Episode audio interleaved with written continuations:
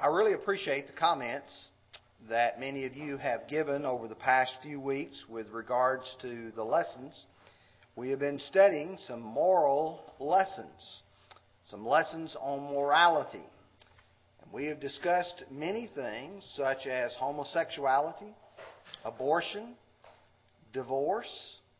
We have discussed some things that man today may not always consider to be moral issues. And tonight we'll complete that series of lessons that I've had planned for some times. I did have to shuffle two or three of them.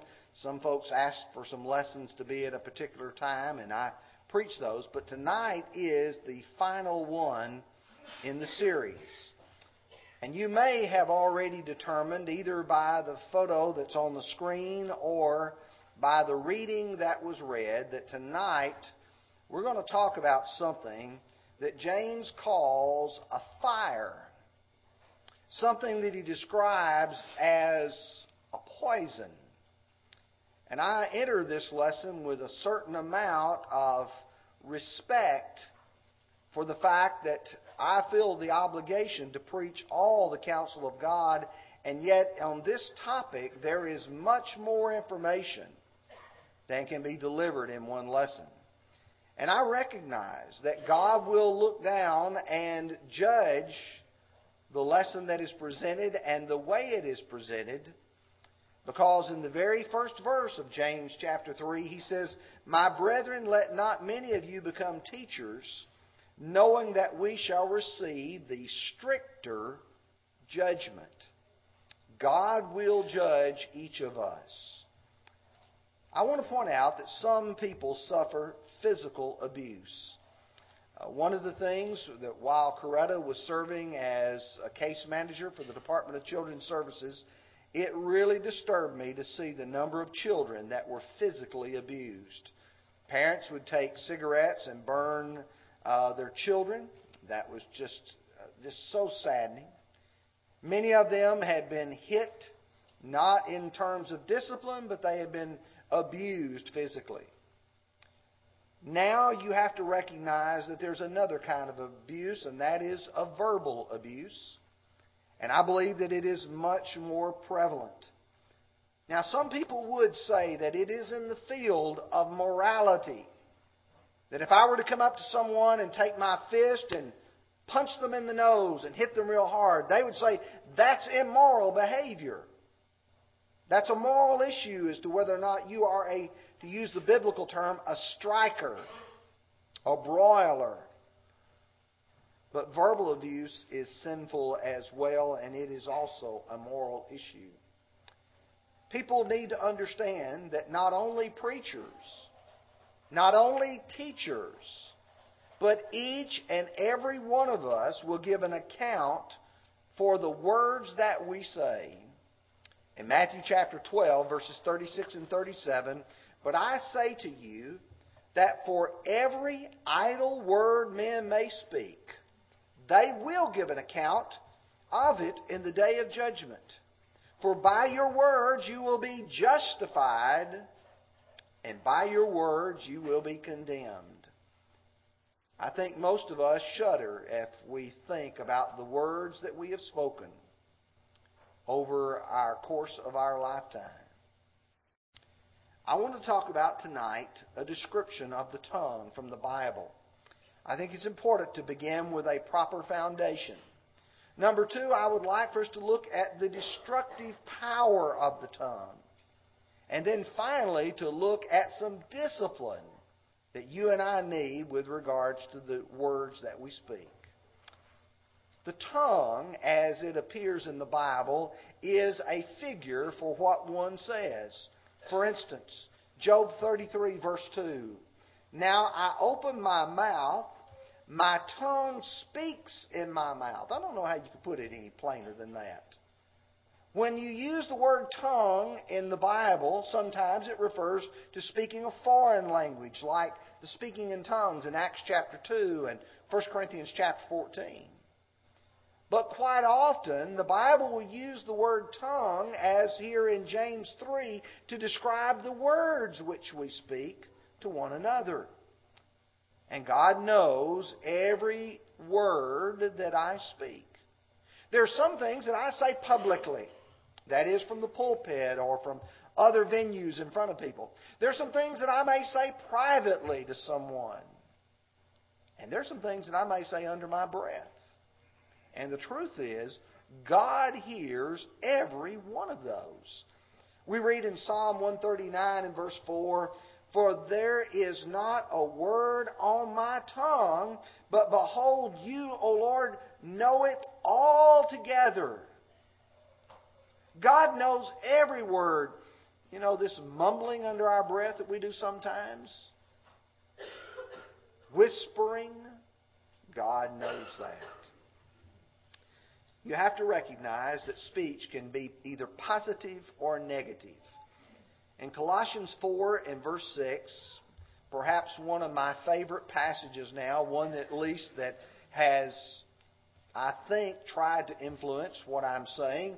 He said, Let your speech always be with grace, seasoned with a little salt, that you may know how you ought to answer each one we are sometimes put on the hot seat. Sometimes people want to know what we believe.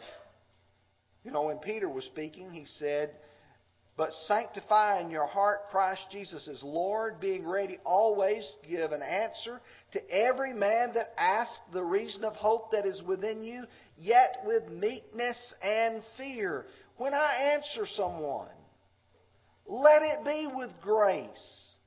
Season with a little salt so that the person who hears it will listen to it. You know, if you're trying to teach someone the gospel and you come at them and you, in the words that you use, are negative, people will not listen. On the other hand, if you use gracious words, seasoned words, that's the kind that God wants us to use. In Titus 2 and verse 8, Titus is trying to get them to understand what it really means to be a Christian, how it ought to impact every facet of our life. And he says, sound speech that cannot be condemned, that one who is of the opponent may be ashamed, having nothing evil to say of you. So that when my words are spoken, they can't turn around and say, You said that? You used those words? You see, those of us who are Christians have to recognize that we are an example to the people on the outside. We are an example to our brothers and sisters in Christ. And, folks, we are an example to our family in how we speak and in what we say. I want to move now to the destructive power of the tongue. And I don't think that there's anyone here who denies the fact that the tongue can destroy. There's a key passage of Scripture which I encourage you to write the reference in the front of your Bible. I encourage you to highlight it in yellow. Take your red pen and put a star by it. It's found in Proverbs 18 and verse 21. And here is the words of Solomon Death and life are in the power of the tongue, and those who love it will eat its fruit. Now, you can back up to verse 20, and he's going to talk about a man uh, having the fruit of his mouth. But we have to understand that the words that we speak, just like good fruit and just like poisonous fruit, and I'm using that illustration from James chapter 3 and verse 8. You have to recognize that if a man eats the words of some people, it will make him healthy, will make him strong. Life are in those words. On the other hand, some words are so poisonous that they have a way of killing people. Death are in those words. And those who love it will eat its fruit you will have come back to you what you produce. In Proverbs 24, 1 and 2, Solomon said, Do not be envious of evil men, nor desire to be with them, for their heart devises violence, and their lips talk of troublemaking. As you think about the kind of problems that occur in the world at large, that occur in our community, that occur in our congregations, and occur in our families, there are some people whose voices are for troublemaking. They want to create conflict rather than resolve conflict. Paul knew that the churches of Galatia were going through a difficult time. He knew that there was conflict between brethren, and so he puts it very simply like this But if you bite and devour one another, beware lest you be consumed by one another. You know, folks, if you really want to start a good argument, you can pick on someone. You can go directly to them, but don't be surprised when people respond in like kind. Let me tell you what happens in families. The husband gets angry with the wife. The wife gets angry with the husband. She says something she ought not say. He says something he ought not say. And what happens eventually is the downfall of the family. And he tells the churches there, be careful, you'll be consumed by one another. The tongue can be used to discourage and dissuade. You know, it's, it's wonderful when we have goals and ambitions and desires to do good, to accomplish the Lord's will. And then someone comes along and they try to turn it into something ugly. Listen to Deuteronomy 1 and verse 28. The children of Israel are ready, they're perched to enter the promised land. And yet there are some people who are still saying, 40 years later, we can't do it. Here's what Moses writes Where can we go up? Our brethren have discouraged our hearts, saying, The people are greater and taller than we. The cities are great and fortified up to heaven. Moreover, we have seen the son of Anakim there. We recognize that there are challenges in front of us. Let's say, for instance, we have been put before us a great challenge to carry the gospel into a new place. And let's say, for instance, it's going to require money to do it, it's going to require prayers to do it. And then someone comes along and says, Well, we can't do that. We don't have the money to do that. We don't have somebody. And you have people who are dissuading, discouraging. They are putting words that make people not want to do what the Lord has given us to do. The Lord intended the children of Israel possess the promised land. And there were people telling them, no, we can't do that.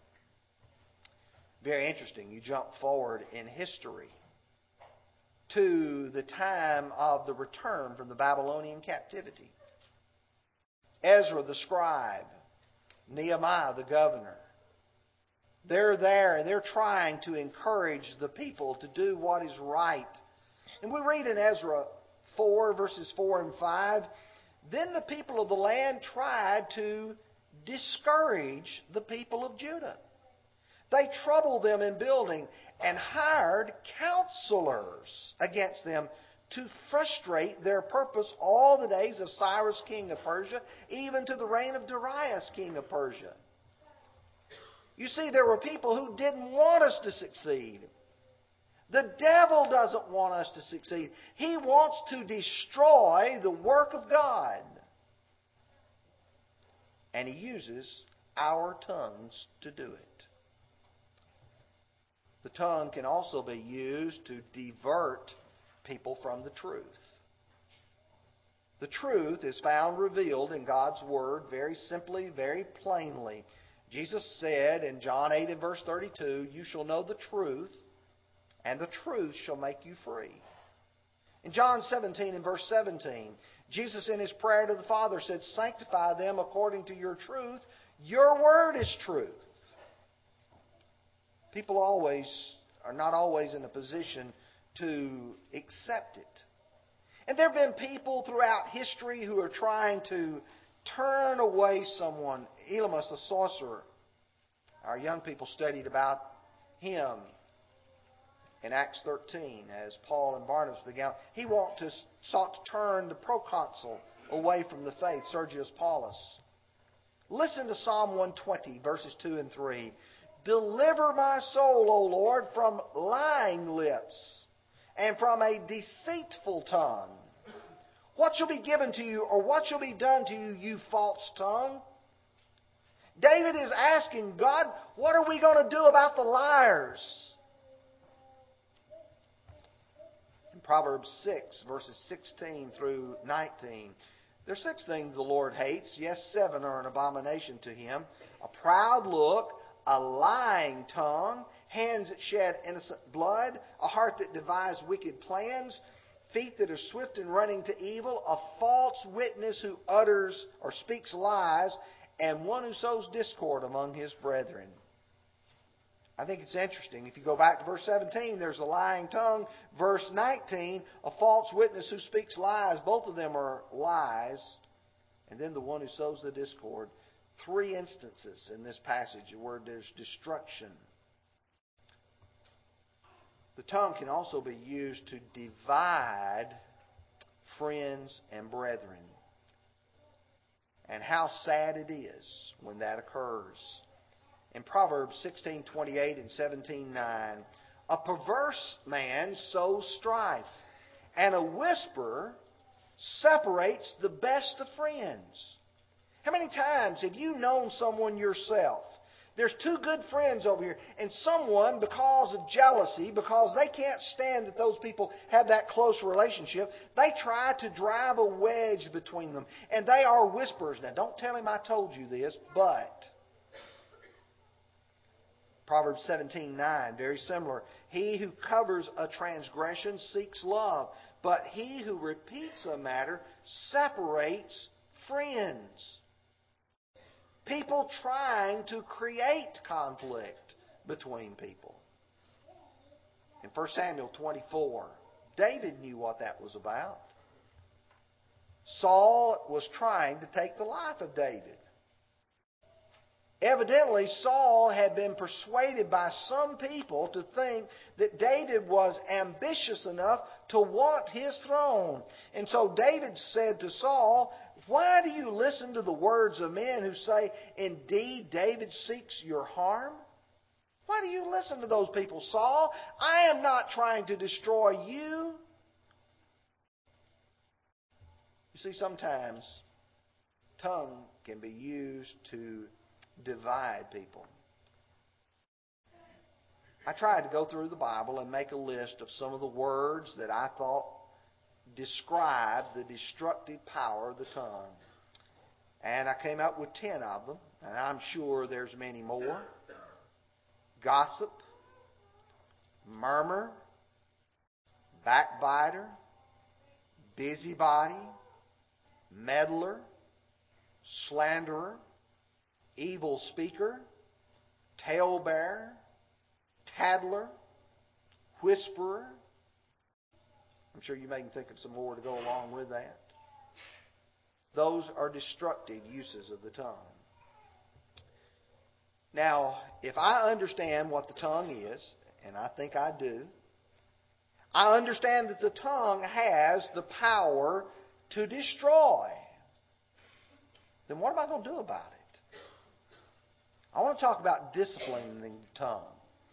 It's not that you want the tongue not to be used at all. You want the tongue to be used for something good and never for something bad. And listen as James begins his letter in James 1 and verse 26. If anyone among you thinks he is religious and does not bridle his tongue, but deceives his own heart, this one's religion is useless. It's vain. You think about people who are hypocritical. Would it be right for me to walk up in the pulpit here and say, don't lie, and then lie to you about that? Here's a person who comes up and claims that he is serving God. Later on in James 3, he will say that out of the same mouth comes blessing and cursing. He said, Brethren, my, these things ought not so to be. These things ought not happen. If you are not going to make some effort to bridle your tongue, your religion's not worth anything. One of the greatest obligations is to learn to hold one's tongue. I'm going to tell you from someone who likes to talk, there's sometimes that's tough. When someone feels that they have something to say, most of us feel like we need to say something in return. Listen to Job 6 and verse 24. Job said to his friends, Teach me, and I will hold my tongue. Cause me to understand wherein I have erred. Part of the problem sometimes is, is that we think we know better. Job said, Teach me, and I will hold my tongue. Bildad, Eliphaz, and Zophar did not teach Job, nor did Elihu. But you get to Job 38, and God did. Who is this who darkens counsel with words without knowledge? Job, you've been talking when you ought to have been listening. Job, did you not learn there's some things about which you know nothing? Where were you when I laid the foundation of the world? Job had to confess. I wasn't there and I don't know. I think that statement in chapter 6 and verse 24 is very significant. Teach me and I'll hold my tongue. Psalm 39, verse 1 David said, I will guard my ways, lest I sin with my tongue. I will restrain my mouth with a muzzle, while the wicked are before me. Now, one of the things that becomes apparent as one studies the book of Psalms is that David was frequently faced with difficulties of people who lied to him, lied about him. There were people who were seeking David's hurt, David's harm. Now, how do you respond to these people?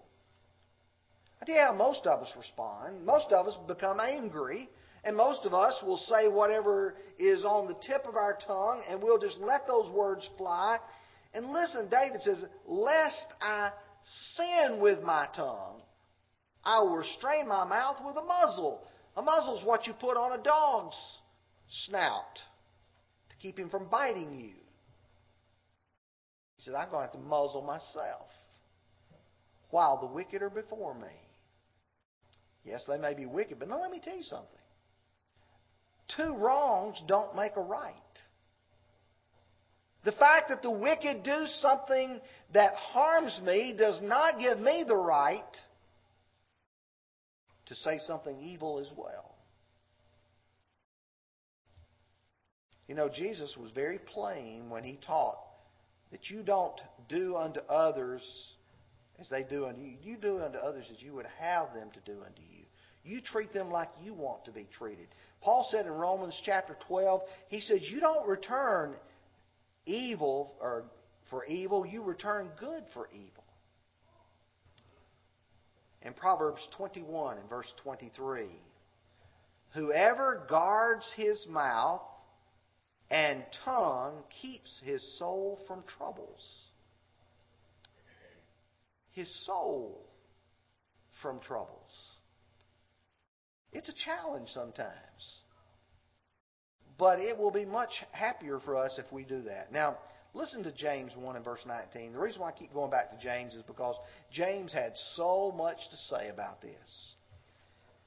So then, my beloved brethren, let every man be swift to hear, slow to speak, slow to wrath.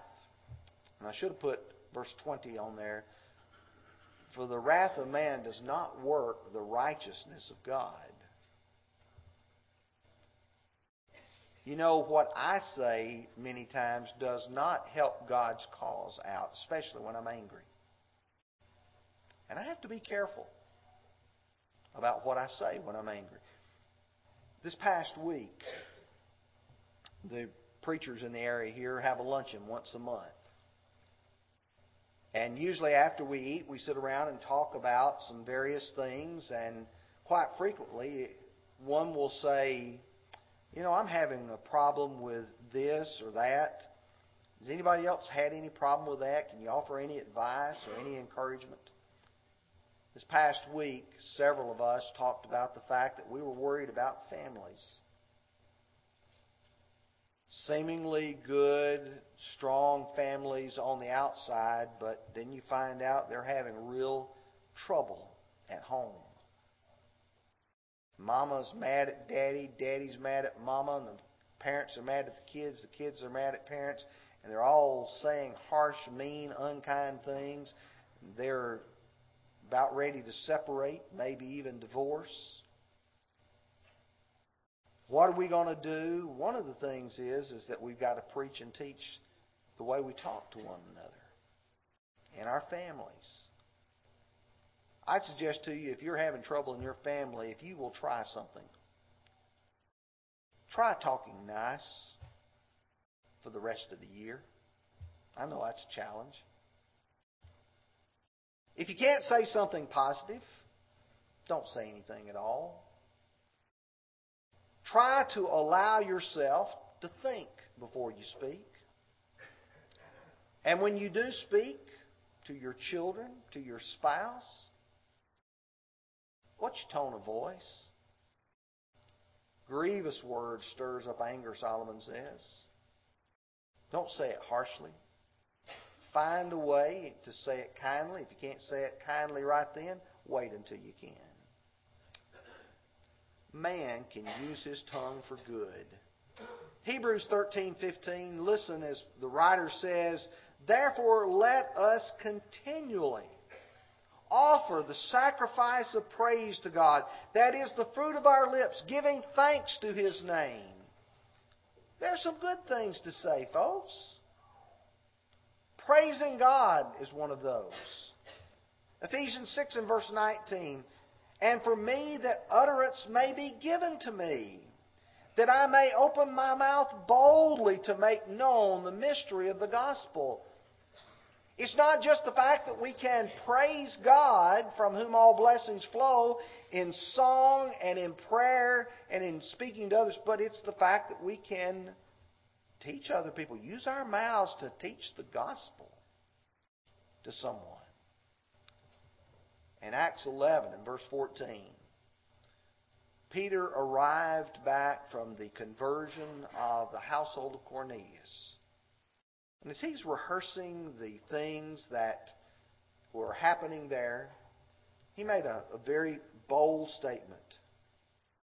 He said that you are to send for Peter, who will tell you words by which you and your household will be saved. What kind of words are going to come out of your mouth? Hopefully, they're words that will cause people to be saved. Now, I've thought about beginning here, but this is where I'm going to end. In Luke 6 45, last Wednesday night's discussion in our Wednesday night adult class. A good man out of the good treasure of his heart brings forth good. An evil man out of the evil treasure of his heart brings forth evil. For out of the abundance of the heart, his mouth speaks. If I'm having trouble saying the right thing, you got to go a little bit deeper than the tongue. You got to go all the way to the heart. And I've got to examine my heart, my spiritual heart. Do I love God? Do I love my fellow man? Has envy, jealousy, strife, wrath, any of these things invaded my heart? To what is happening is the bad that's in my heart is coming out of my mouth. It's a moral issue. And you and I, if we want to make it to heaven, are going to have to watch what we say. If you'll open your songbooks now, Lord willing, we're going to use our mouths for good.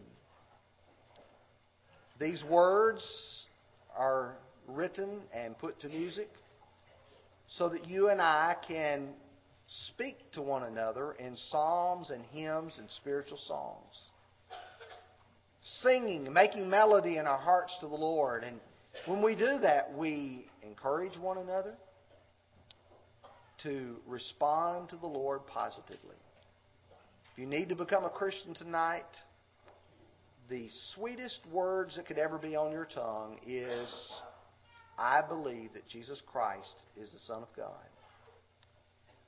And if you're a child of God and you need to return the one who's becoming Christian through saying those words and then being baptized, but if you are a Christian who needs to be forgiven, then what greater privilege could you have to say, Lord, I've sinned against heaven and in your sight.